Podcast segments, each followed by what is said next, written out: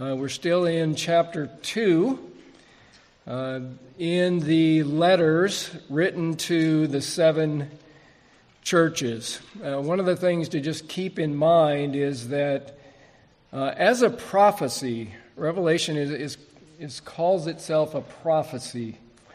Um, the purpose of prophecy, the message of the prophets, Old and, and New Testament, is basically to call the church to remain faithful, or if they're not faithful, to repent and become faithful. That's, if you look through the Old Testament, um, you will see that, that that is the case, to call God's people to be faithful to Him, especially in the midst of persecutions and in the midst of trials and in the midst of a culture that can overwhelm you. So these are the letters to the seven churches. Uh, we are on the fourth one, which is addressed to the church at, or to the angel of the church of Thyatira. Um, it is, this is the longest of the letters to the churches. It runs from uh, verse 18 in chapter 2 to the end of the chapter, verse 29. So the, these churches that, that John is writing to represent all churches at all time. So they are real letters to real churches that existed at that time, dealing with things that they were really dealing with. There are also things that the church has dealt with ever since. Uh, and will continue to do so until the coming of Christ for his second coming. So, in other words, the things that the church of Thyatira is facing are the same things that we face today, and, and churches have faced all along. Um, and so they are, that, that's good to know. So, in a little bit background about Thyatira, it was a wealthy city. The people in that uh, town were pretty wealthy, pretty well off for the times. It was a large city. Um, it is in what was, or what is now Turkey, uh, where all the churches really are, all these seven churches, which was the center of Christianity uh, at the end of the first century when when John has his visions and is writing. So, one of the things about Thyatira is it had a really, really, really well organized system of trade guilds. So, so the trade guilds really controlled if you worked or not, if you could buy things or not, if you could sell things or not. The trade guilds were, were a big deal. So, uh, and so that means that they wield a lot of power. If they can control whether or not you work, they wield a lot of power. Um, and we will be facing that kind of thing in the future. Maybe not with trade guilds, but maybe with, with businesses. Just think of, I think it was last year when a baseball player or two or three or four refused to wear the pride gear for their team. Their uniform was pride, and so those players wouldn't wear it, and so they couldn't play uh, while they weren't wearing it. And so just just think about that and ramp that up. Um, that in the future, I mean, we should look for that kind of a thing to happen here. It is happening here. Um, not a long time ago now, when I was on the uh, fire department in Sioux Falls, um, the fire department, uh, South Dakota is a right to work state, so you, you can work. Um, you don't have to be part of a union, but, but the firefighters union in Sioux Falls is the strongest union in the state. Uh, it is, and when I was on the department, there was one person who was eligible, eligible to be member who wasn't a member of the union. And that person wasn't a member, had been a member, but wasn't a member because the union was part of the AFL CIO and required you to give part of your dues would go to candidates for office. And you had no choice in that. You couldn't opt out of it. You couldn't decide which candidates you were going to support. It was decided by the A- A- ACL, no, the AFL CIO on the national level. And so the AFL CIO on the national level was giving money to candidates who supported abortion. And, and the person on the department said, I won't do that. I won't do that. Uh, and so that person was kicked out of the union. Um, but in South Dakota, that's not a big deal because you can still work. It's a big deal. They can make your life miserable, but you can still work. There are states where that is not the case right now in the United States of America. You belong to the union or you can't work. But it's surprising, really, how, how, how little that happened uh, in a state like this where you didn't have to be part of a union to work. I mean, just to think about that, the pressure that you could put on with that. Well, that's what they face here. And in Thyatira, the trade unions were also forced people to uh, worship the gods of that city. Uh, and so the gods of that city were the two sons of Zeus. The sons of Zeus, which is, as you know, in the, in the Roman world, uh, Greek world, is, is, the, is the head god. So today we're in the letter, this letter to the church of Thyatira that lives in that setting. Um, and this church, even though it's living in that setting, has a lot of really, really good things going for it. Uh, but it had one thing uh, going for it that was not so good. In fact, you might you would call it bad. In fact, you might call it a fatal flaw, at least two, at least a potentially fatal flaw um, for some. So that's where we are. Um, I'll read, start off by reading uh, Revelation chapter 2, verses 18 to 29, which is the rest of the chapter, and then we'll uh, break down our study. And to the angel of the church in Thyatira, write Thus says the Son of God, the one who has eyes as a flame of fire and feet like burnished bronze. I know your works and your love and your faith and your service and your endurance, and that the, your latter works are greater than your first.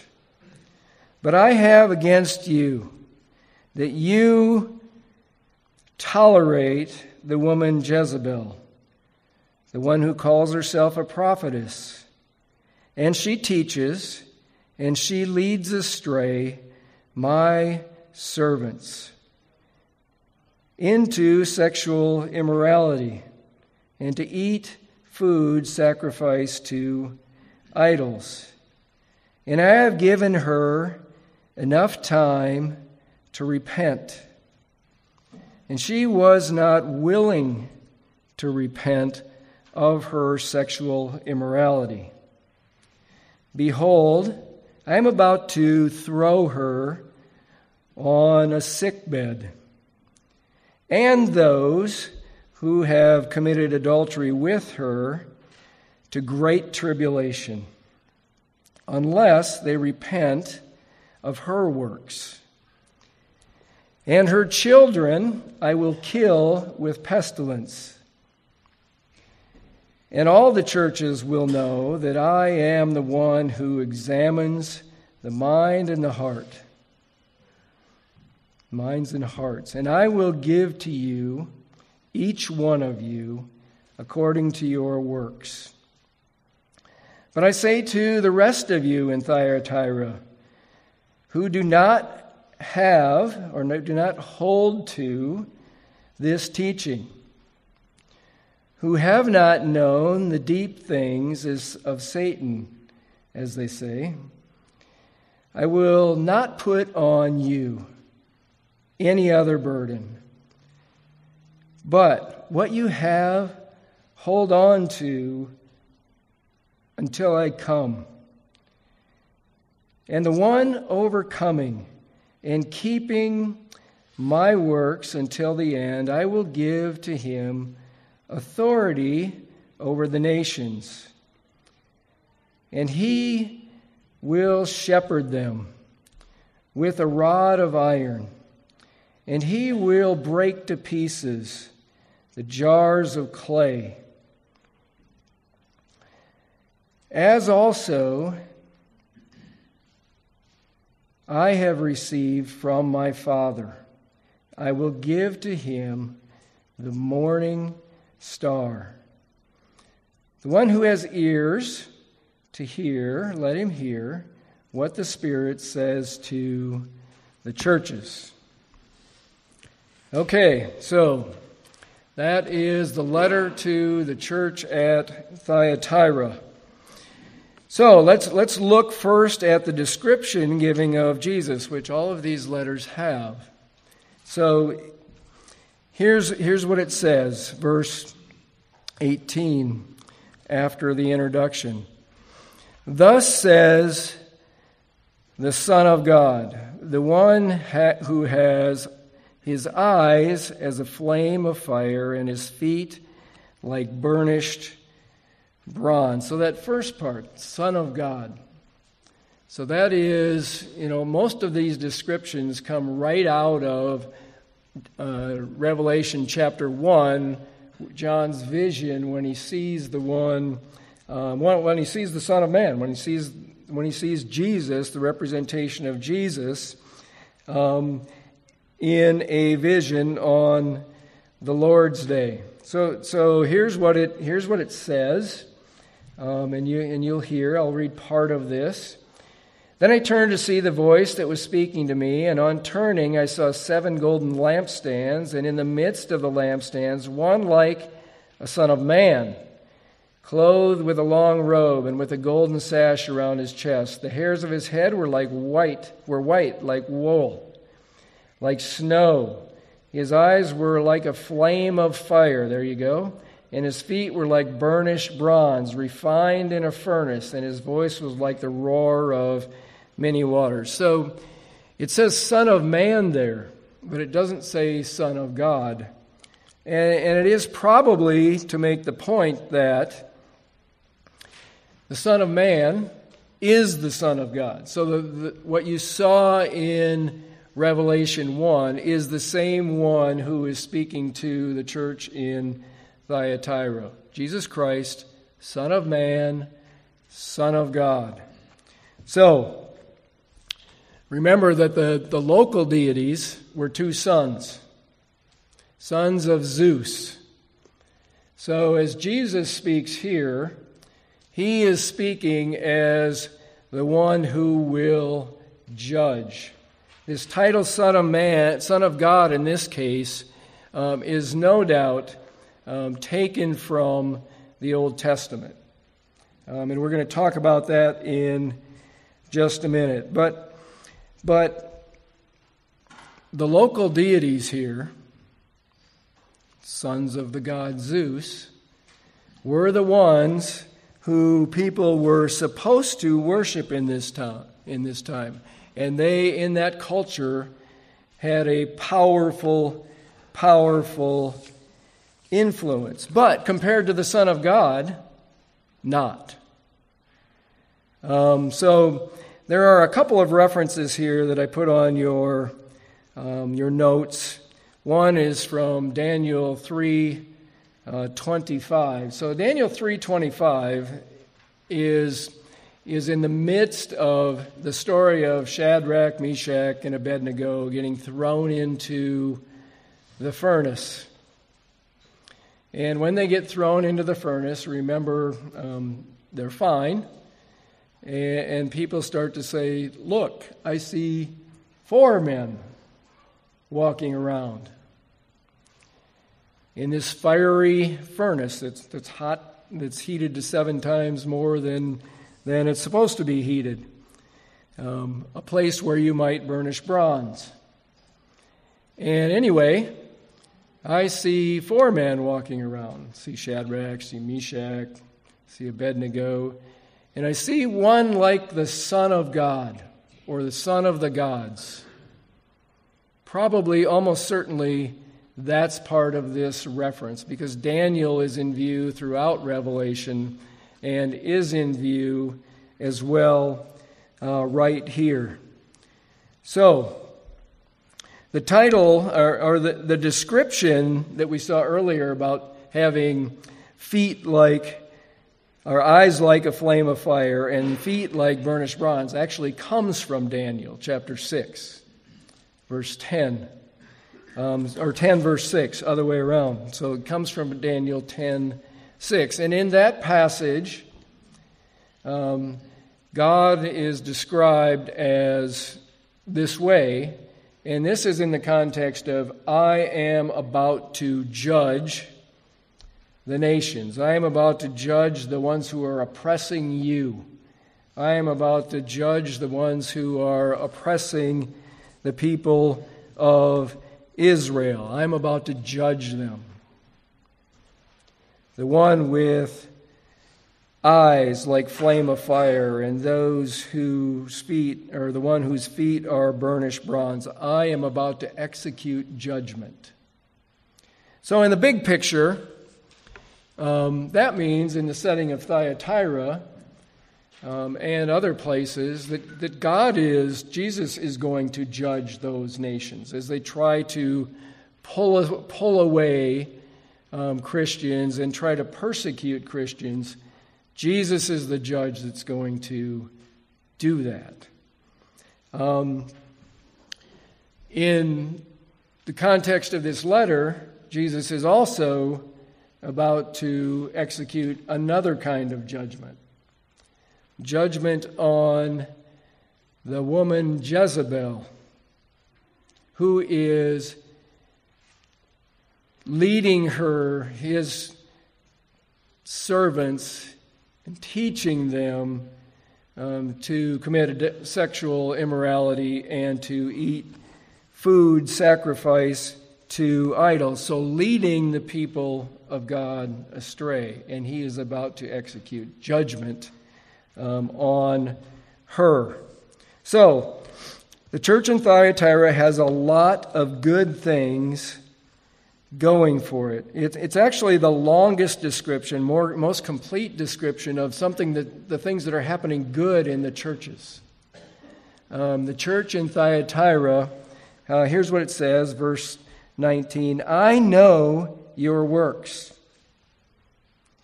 So I know the things that you're doing. I know your love, and I know your faith, and I know your service, and I know your endurance, and I know that your latter works are greater than your first. So if you contrast that with the uh, church at Ephesus, the letter says that they left their first love, but they need to return. Return to your first love. Not here. The later works, the latter works are even better than the first. But again, that's, that's what prophecy is. If you're faithful, call you to remain faithful. If you're, if you're unfaithful, repent and return to faithfulness. And that's what this prophecy is doing as well. Return to following Christ faithfully. So, the letter right ahead of this is the letter to Pergamum. And Pergamum has a really, really, really similar problem. Here's what it says uh, in verses 14 to 16. But I have against you, I have a little against you, that you have, you are holding to the teaching of Balaam, as he taught to Balak, to put a stumbling block before the sons of Israel. To eat food sacrificed to idols and to commit sexual immorality. That's far enough to know. That's exactly, those are exactly the things that in this passage in Thyatira that the prophetess, or the one who calls herself a prophetess, Jezebel, is doing. Same thing. So, what is different about this one? Well, it's probably it, it probably matters why why that Jesus doesn't use the same description as in Pergamum as he does in Thyatira. Very specifically mentioned the woman Jezebel. That this is, this is probably a woman who is leading them astray. A woman who calls herself a prophetess. So, let's, let's look at that verse, the, the first of those verses, verse 20. But I have against you that you tolerate the woman Jezebel, the one who calls herself a prophetess, and she teaches and she leads astray my servants to sexual immorality and to eat food sacrificed to idols. So, both of those things, both of those things are symbolic for idol worship committing sexual immorality. Often in the Old Testament, you will see it where, where, where God lays out the case against Israel uh, for their idolatry, calling it adultery or calling it sexual immorality. So it's clearly symbolic for that. Uh, eating food sacrificed to the idol, to idols, same thing. Um, same thing that that um, it is symbolic of actually worshiping idols because they, they happened at feasts usually. And, and Israel would often get sucked into uh, going to the feasts for, the, for idol, of idols of the nations around them. And so that's what she's teaching um, the people to do. That doesn't exclude that this could be actual uh, sexual immorality. Because those things actually, I mean, they go together. Many of the, many of the gods that are worshipped um, in the ancient world um, had ceremonies, ceremonies connected with them that involved um, temple prostitutes or cult prostitutes. Um, and so, idol worship and sexual immorality are closely tied together um, in the ancient, ancient world. Sexual immorality could lead to idol worship. Idol worship could lead to sexual immorality. Um, they are closely tied together. Does that still, is that still true? Is it still true that sexual immorality and worshiping things that aren't our God are tied together. Put it a different way. Is it true that sexual immorality and violating the greatest commandment, you shall love the Lord your God with all your heart, soul, mind, and strength, are linked together? They are linked together. Um, probably the most blatant example that we've had in recent times is um, I have to look at my notes because I don't remember his name. Steve Smith, who is uh, transgender. Or he's, he's non binary. And um, Kim Petras, who is transgender, performed at the Grammys. Do you remember this? About a year ago, whenever the last Grammys were. So they performed at the Grammys. And they this is the one where the guy dresses up in the devil suit and people are worshiping, etc on stage. And before, and before, and, a really raunchy thing, which I've not watched, I, I was warned not to. But, but what happened there is that beforehand, Steve Smith tweets out that something special is going to happen tonight. And CBS tweeted back, We're ready to worship. Um, I'm not sure if you can find that tweet anymore. But, and then they went on to give this uh, devil worship uh, performance um, by those who are sexually perverse. Those things go together. So, Let's, let's take a look at who Jezebel was here, because we don't really know anything about the person Jezebel that is referred to here. This is certainly a symbolic name.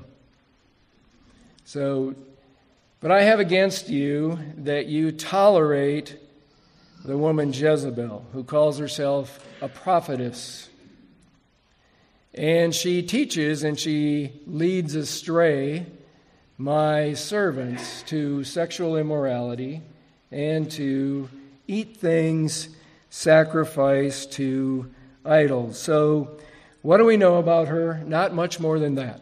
Not anything more than that um, as, as an individual. But we do know the symbolic name and what that symbolic name um, implies. So let's turn to this passage in 1 Kings that, that is on your notes. 1 Kings chapter 16.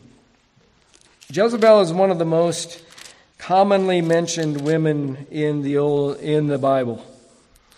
Um, and does anybody know? Does anybody know anybody named Jezebel? Probably not. Uh, well, here's why.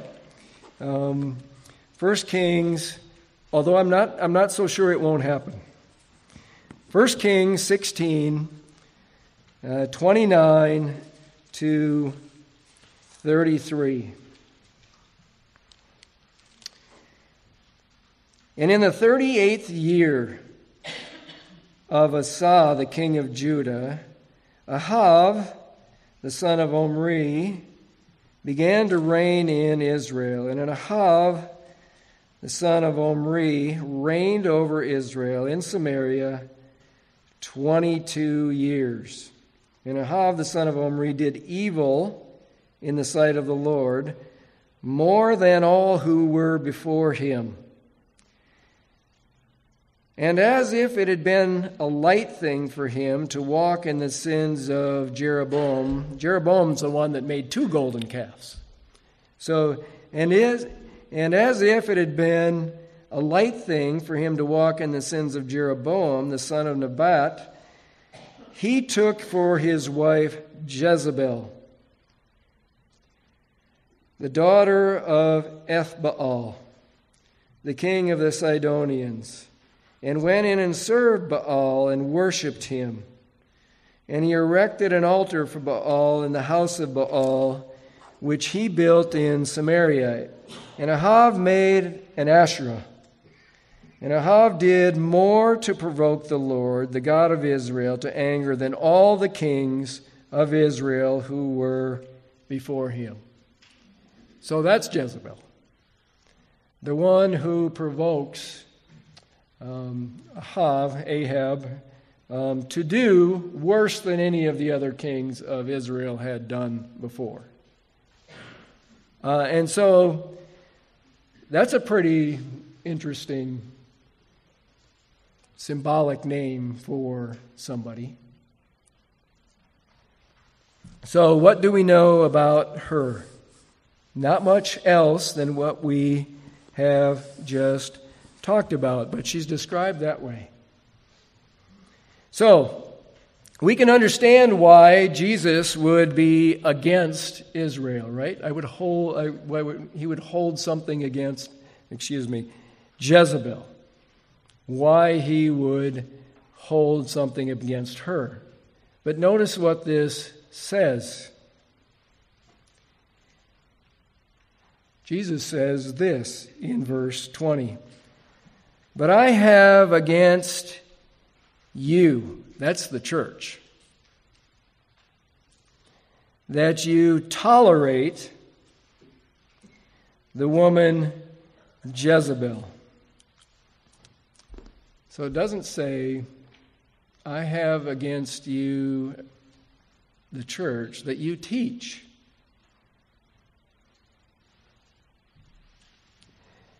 To lead my servants astray and to, to sexual immorality and to um, eat food sacrificed to idol.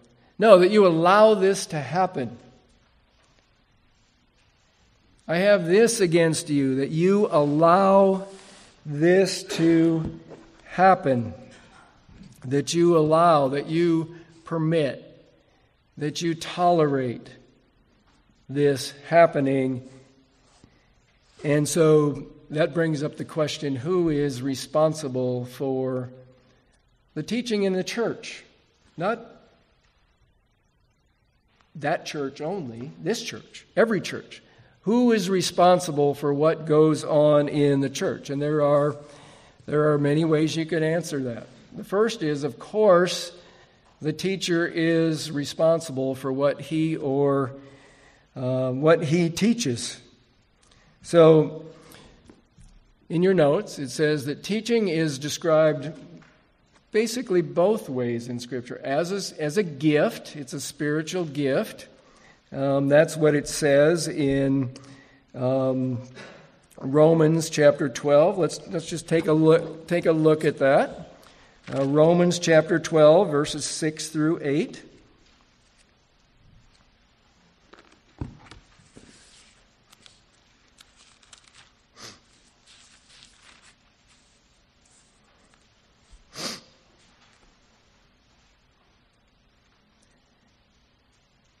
I'll start, I'll start one verse earlier. So we have, verse 5, so we, though many are one body in Christ and individually members of it, having gifts that differ according to the grace given us, let us use them.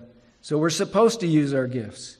If prophecy in proportion to our faith, if service in our serving, the one who teaches in his teaching, the one who exhorts in his exhortation, the one who contributes in generosity, and the one who leads with zeal, the one who does acts of mercy with, with cheerfulness. So, but notice we're supposed to exercise our gifts. But teaching is also an office in the church. With um, so in Ephesians chapter four, it's another list of things, similar, a similar list, not exactly the same list, uh, but it says this: four verses um, 11 and 12. And he gave the apostles, the prophets, the evangelists, the shepherds and teachers, one, one role there, shepherds, teachers, um, which is the same word as, as pastors, teachers, shepherds and teachers, uh, which is the same as, as an elder as well, to equip the saints for the work of ministry, for building up the body of Christ so, um, the church is to, that God has given teachers to the church. Okay? So, so, teaching, though, is a really, really serious responsibility. You probably uh, all remember this, maybe not quite where um, it is, but this is in, in James chapter 3, verse 1.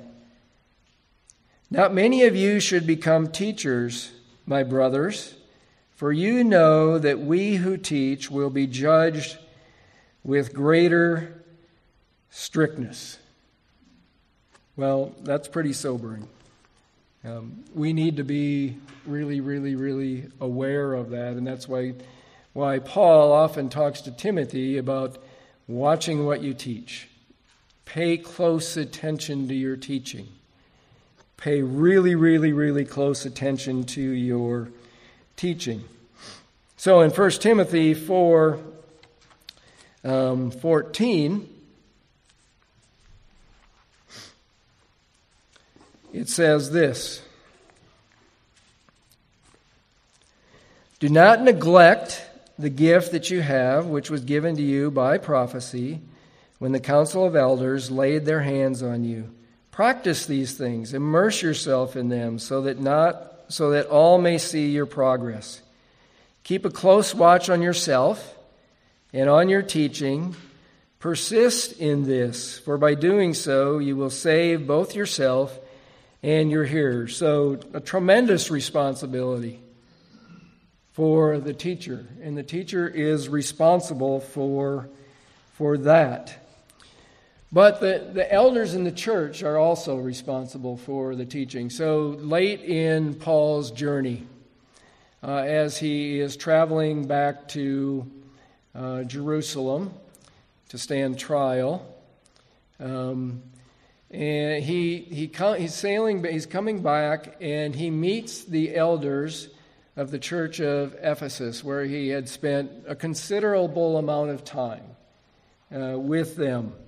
And so he was close to these churches, um, these elders from Ephesus, and he even had them come out to meet him. Uh, come out to meet him as he is journeying on his way. And so this is found in Acts chapter, this, this meeting is found in Acts chapter 20. And it's really important.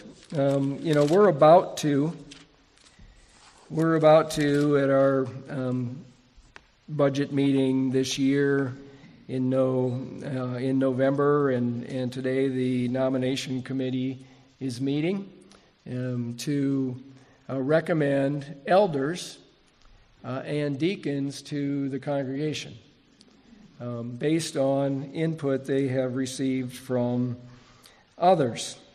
So in Acts, it's a serious responsibility. This is one of the responsibilities of elders.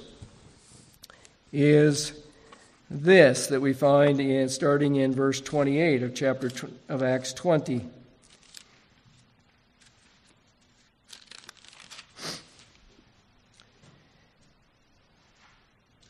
Here's what it says Paul speaking to the elders.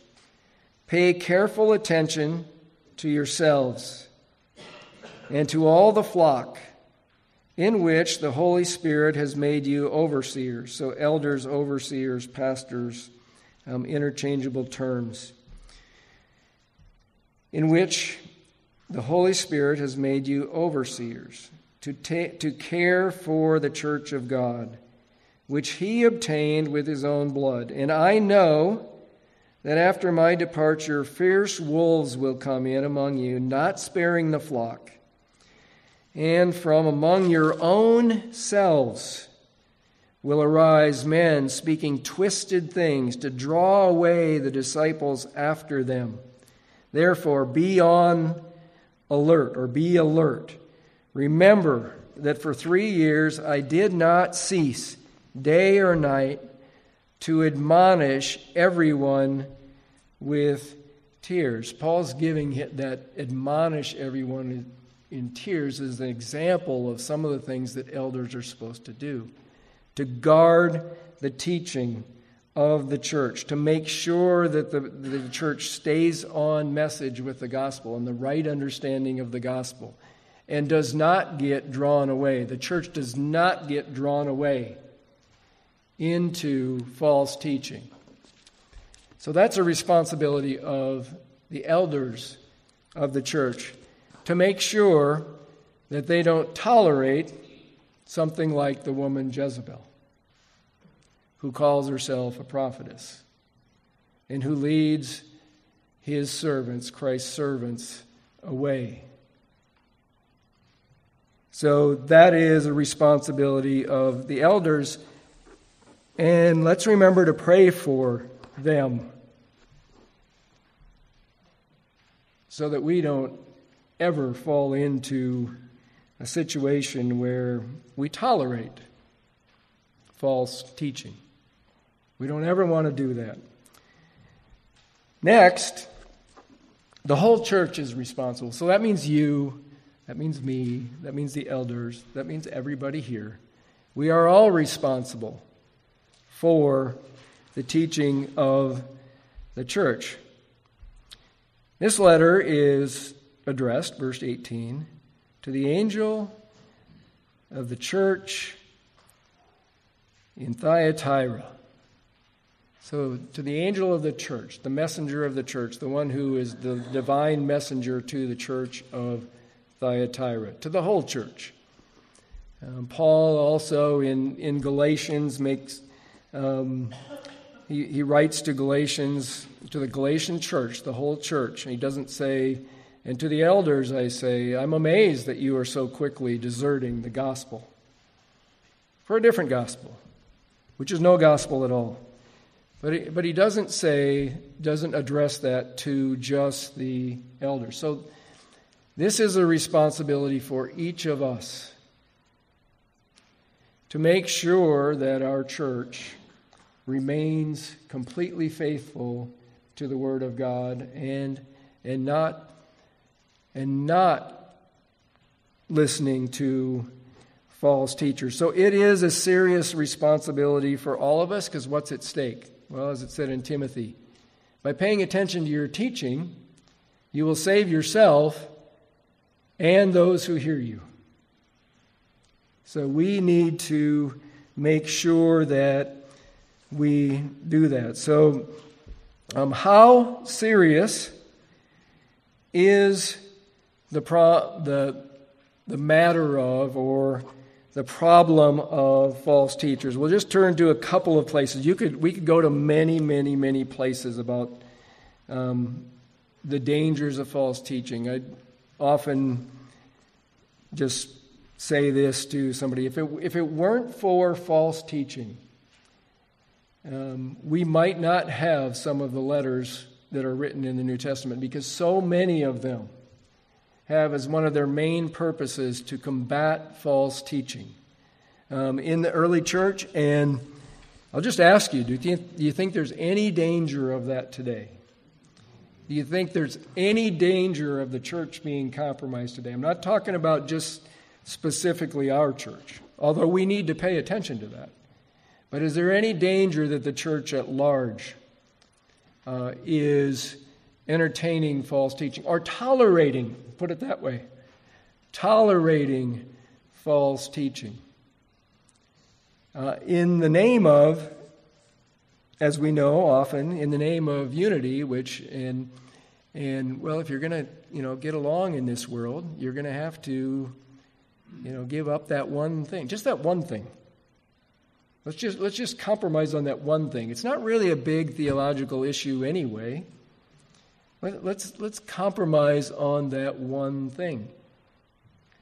Um, and so, there's a real danger of that today. So, how serious is the problem of false teachers? Let's turn to a couple of those passages. One's in 2 Peter, um, which they, this is in your notes as well.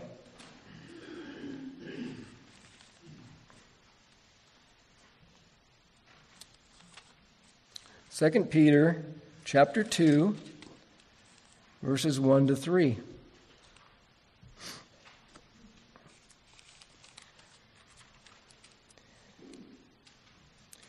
But false prophets also arose among the people, just as there will be false teachers among you. So P- Peter makes it a foregone conclusion that this is, this is going to happen who will secretly bring in destructive heresies, even denying the master who bought them, bringing upon themselves swift destruction, and many will follow their sensuality. And because of them, the way of truth will be blasphemed, and in their greed they will exploit you with false words. Their condemnation from long ago is not idle, and their destruction is not asleep. In 2 Timothy 4, this is that part of that same passage um, that we looked at a little bit. That well, I guess it's the this is the Second Timothy one. Never mind. Second Timothy four, uh, three and four. For the time is coming when people will not endure sound teaching. We're kind of there. Uh, but having itching ears, they will accumulate for themselves teachers to suit their own passion. Notice what's happening there. The church is accumulating teachers that, that they want to listen to.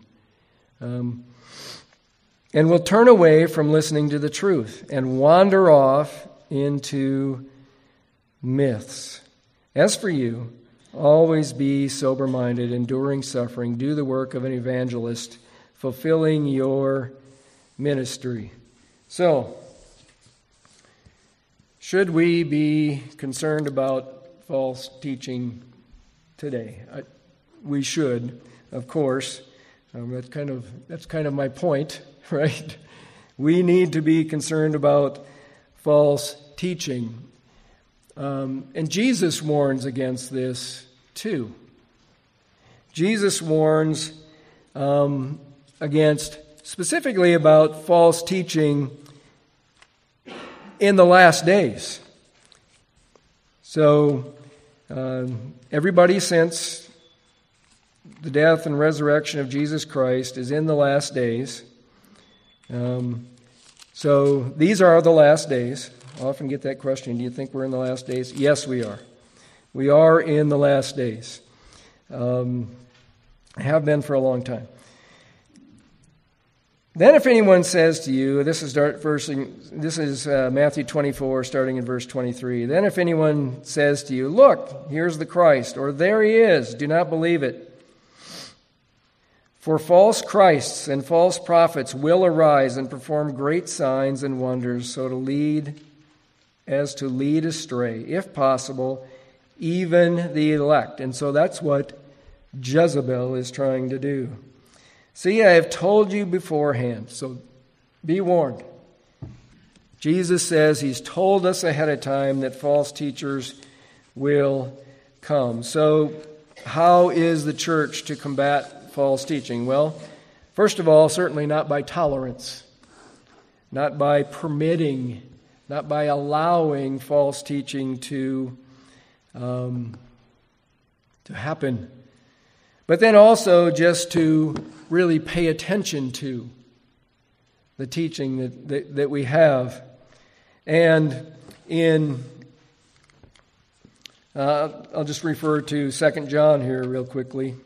First, second, third John, Jude, and Revelation. Remember that right towards the end. So right ahead of Revelation, not very far, just a few pages. Second John and this is love, that we walk according to his commandments. This is starting in verse 6 just as you heard from the beginning, so that you should walk in it. For many deceivers have gone out into the world, those who do not confess the coming of Jesus Christ in the flesh. Such a one is a deceiver, an antichrist. Watch yourselves, so that you may lose, not lose what we have worked for, but may win a full reward. Everyone who goes on ahead and does not abide in the teaching of Christ does not have God. Whoever abides in his teaching has both the Father and the Son. If anyone comes to you and does not bring this teaching, do not receive him into your house or give him any greeting, for whoever greets him takes part in his wicked deeds. So, pretty severe by John about what happens with people who are false teachers, far from being tolerant. So, Jesus is about to execute judgment on Jezebel and on those who follow her. So, verses 21 to 23. And I have given to her time to repent. Could say, enough time to repent. And she was not willing to repent of her sexual immorality. Behold, I am about to throw her on a sick bed. And those who have committed adultery with her into great tribulation, unless they repent of her works. And her children I will kill with pestilence. And all the churches will know that I am the one who examines the minds and the hearts. And I will give to each of you according to your works. So, this is um,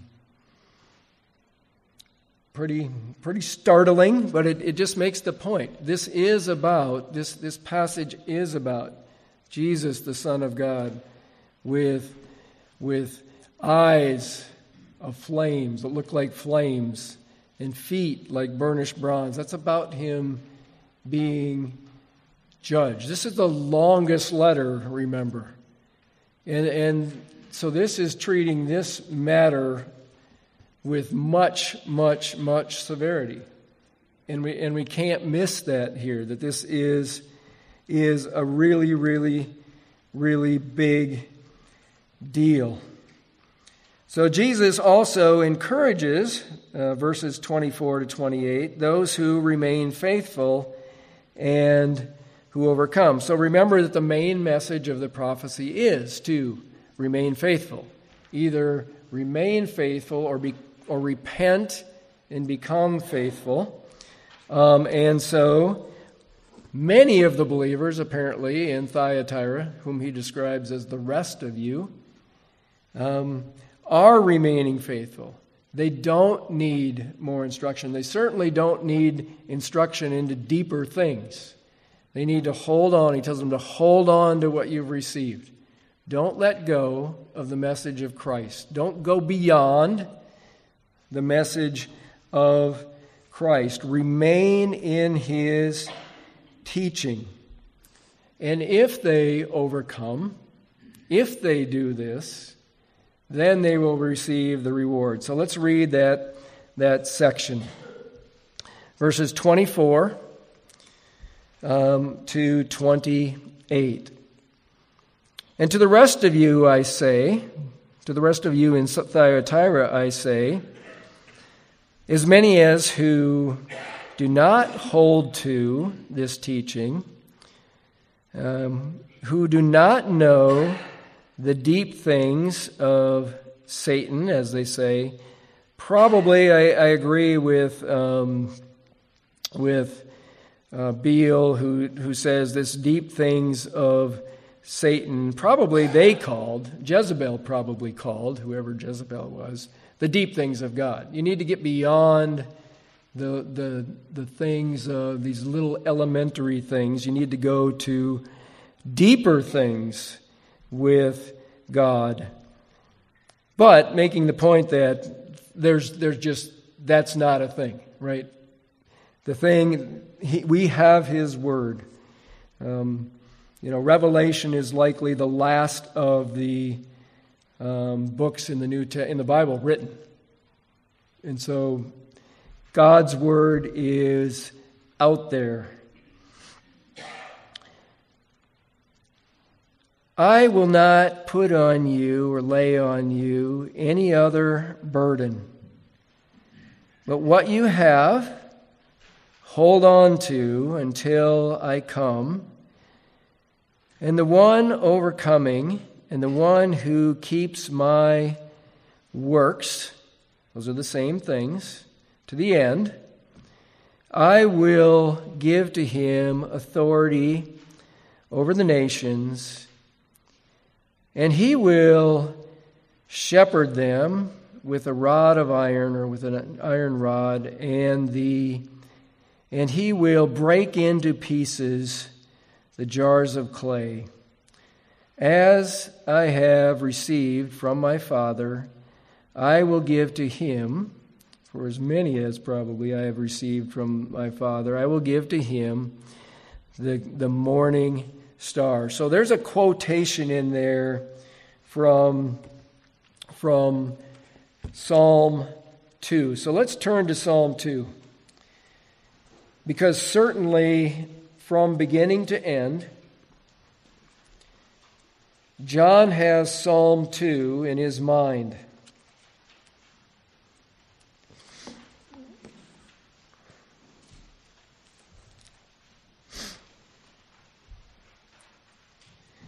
And I'll just we'll we'll we'll pick up we'll pick it up in the middle. Um, we'll we'll pick it up in verse seven. This is this is the psalm that says, "Why do the nations rage?" You probably remember the beginning of that psalm. This is that psalm. But but God laughs at that. God laughs at the nations. And why is that? I'll, I'll pick it up a little bit ahead of. I'll pick it up in verse six. I'll pick it up in verse 4. He who sits in the heavens laughs.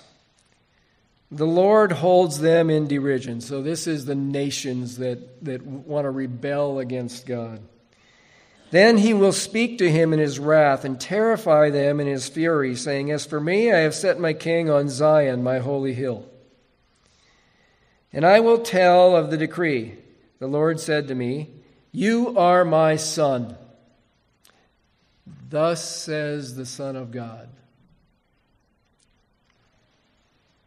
From Revelation. Thus says the Son of God You are my Son. Today I have begotten you. Ask of me, and I will make the nations your heritage, and the ends of your, the earth your possession. You will break them with a rod of iron. That's the one that's right out of Revelation.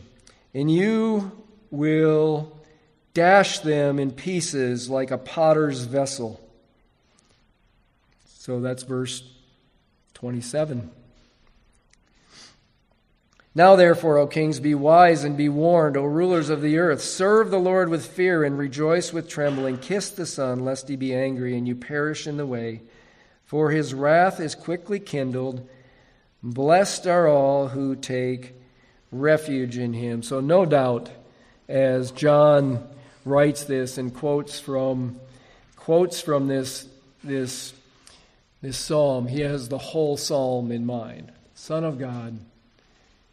All of this in mind. So, Jesus encourages us to heed the message of the churches. So that's the that's the last verse. And the one who has ears to hear, let him hear what the Spirit says to the churches. So, we didn't get through all of it in detail. We got through, we, we went through the church of the letter Thyatira. Anybody have any questions about this letter that we didn't get to?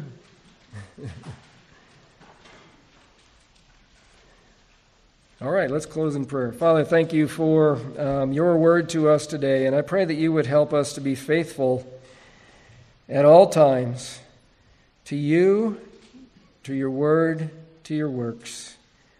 We pray this in Jesus' name. Amen.